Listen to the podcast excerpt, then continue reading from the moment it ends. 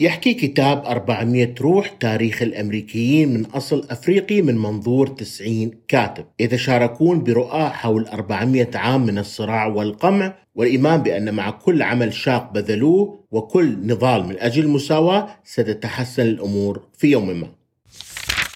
يمكن لمعظم الطلاب الأمريكيين أن يخبروك بقصة وصول أول المهاجرين الأوروبيين لأرض أمريكا وبالتحديد لمنطقة بيلموث في عام 1620 والتي تعتبر من أهم الرحلات في تاريخ أمريكا. هؤلاء لهم دور مهم في التاريخ الأمريكي.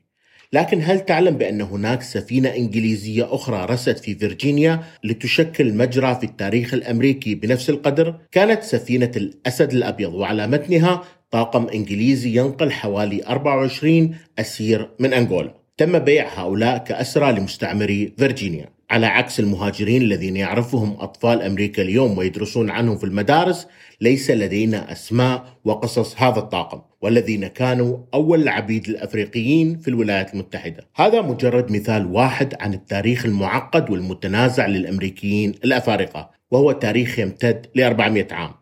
في كتاب 400 روح تاريخ مجتمع أمريكا الأفريقية من عام 1619 حتى عام 2019 قدم المؤلفان إبرام إكس كيندي وكيشا إن بيلين رواية جديدة وثاقبة لتاريخ السود في أمريكا. وذلك بالاعتماد على أفكار 90 كاتب يقدمون قصص ملهمة عن النضال والشجاعة والأمل بين المظلومين. في حلقة اليوم سأعرض لكم ثلاث نقاط أساسية من هذا الكتاب. أول نقطة يستعرض الكتاب العملية البطيئة لتشكل العبودية ويعرض سلسلة من القوانين المناهضة للسود. وثانيا يتكلم الكتاب عن العبودية بعد الثورة الأمريكية. وأخيرا يذكر الكتاب حركة Black Lives Matter وسعيها للنضال من أجل المساواة. الدرس الأول القوانين المناهضة للسود رسخت ببطء العبودية في المجتمع في القرن السابع عشر نقلت السفن التي كانت تغادر ليفربول ما يقدر بنحو 1.5 مليون من الأفارقة المستعبدين إلى الأمريكيتين.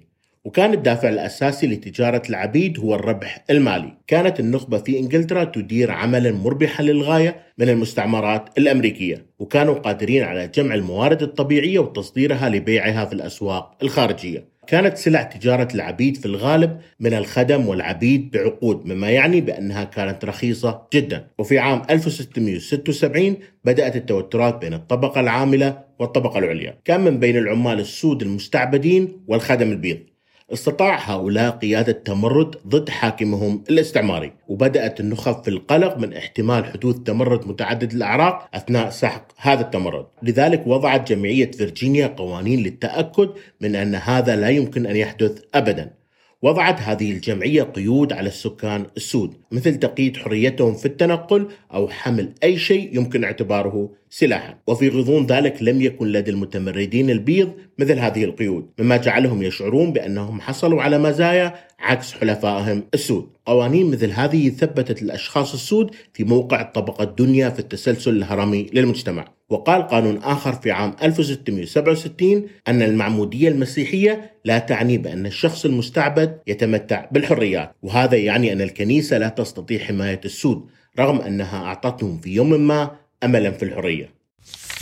الدرس الثاني.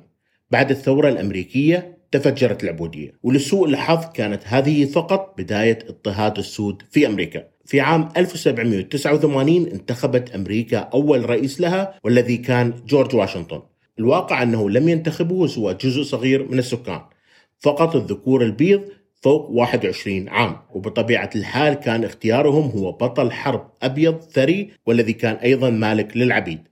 كانت ملكية العبيد شائعة جدا بين الرؤساء قبل الحرب الأهلية. في الواقع كان هناك 12 منهم يملكون العبيد. ولكن في الحقيقة حتى الوثائق التي بنيت أمريكا حولها كرست للعبودية في المجتمع الأمريكي. على الرغم من عدم ذكر كلمة العبودية إلا أنها سمحت لمالكي العبيد بإبقاء العبيد تحت ستار الحفاظ على حقوق الملكية للمواطنين. ومن هنا عززت القوانين اللاحقة العبودية. وفي عام 1793 صدرت قوانين العبيد الهاربين. وهذا يعني إذا تمكن الفرد المستعبد من الهرب والانتقال لدولة حرة فيمكن أسره مرة أخرى وإعادته للعبودية. بالإضافة إلى ذلك جعل مساعدة الهارب أمر غير قانوني. لذلك مع نمو أمريكا نمت العبودية أيضا. أصبح الناس في الجنوب أثرياء للغاية نتيجة عملهم بالسخرة في مزارع القطن. وتم تمويل وبناء العديد من الأماكن في جميع أنحاء أمريكا من خلال عمل مستعبدين. على الرغم من كل هذا التضييق بالنسبة للسود لكن ثقافتهم ازدهرت. أولئك الذين عاشوا تحت ظل العبودية لا يزالوا يعيشون حياتهم في مجتمعات قوية مترابطة متنوعة لها تاريخ غني. وهذا يثبت بأنه حتى الاضطهاد القاسي لا يمكن أن يسلبهم إنسانيتهم. الدرس الثالث. الكفاح من أجل المساواة مستمر لفترة طويلة ويستمر حتى اليوم من خلال Black Lives Matter بالقفز إلى الأمام نجد أن السود حصلوا أخيرا على الحقوق التي يجب أن يتمتعوا بها طول الوقت. رغم هذا فهناك منهم من تتم معاملته بكل عنصرية وقمع. وخير مثال ذلك إعصار كاترينا في عام 2005 ففي ذلك العام ضرب إعصار مدمر نيو أورلينز وهي مدينة معظمها من السود. لكن الأمر الأكثر تدميرا هو أن الحكومة في الولايات المتحدة فشلت في مساعدة أولئك الذين كانوا في أمس الحاجة لها. فقدت المدينة نصف سكانها من هذه الكارثة وأجبر أفقر الناس على النزوح لمناطق بعيدة عن سكنهم. ترك هؤلاء ليعيشوا في ظروف قاسية جدا. كانت هذه الكارثة الإنسانية سبب في كشف التجاهل المنهجي للحكومة للسود في أمريكا. المساواة العرقية لم تتحقق بعد للسود الذين يعيشون في أمريكا. كانت الحرب العنصرية على المخدرات قاسية بشكل خاص على السود. وقد استولى نظام السجون الأمريكي على أجزاء ضخمة من المجتمعات السوداء، ولا يزال السود يواجهون العنف والخوف في أحيائهم بسبب وحشية الشرطة، لكن قد يكون هناك بعض الأمل. أدى الظلم الهائل الذي أعقب مقتل الشاب تريفون مارتن المأساوي في بدء حركة حياة السود مهمة Black Lives Matter والتي نعرفها جميعا الآن باعتبارها حركة عالمية تطالب باحترام وحماية حياة السود. يعمل Black Lives Matter على لفت الانتباه إلى العديد من الأشخاص السود الذين يقعون بلا داعي ضحايا في عمليات الشرطة العنصرية. يعرف الملايين اليوم أسماء مثل مايكل براون وساندرا بلاند ورينيشا ماك برايد بفضل عمل Black Lives Matter والذين استمروا في لفت الانتباه إلى الظلم العنصري في أمريكا. مما سمح للسود أن يكون لهم صوت في السياسة في النهاية. وبهذا انتهت حلقة اليوم من ورق كاست. ادعم محتوى ورق كاست الصوتي من خلال الاشتراك وال review. ونلتقي في الحلقة المقبلة من ورق كاست.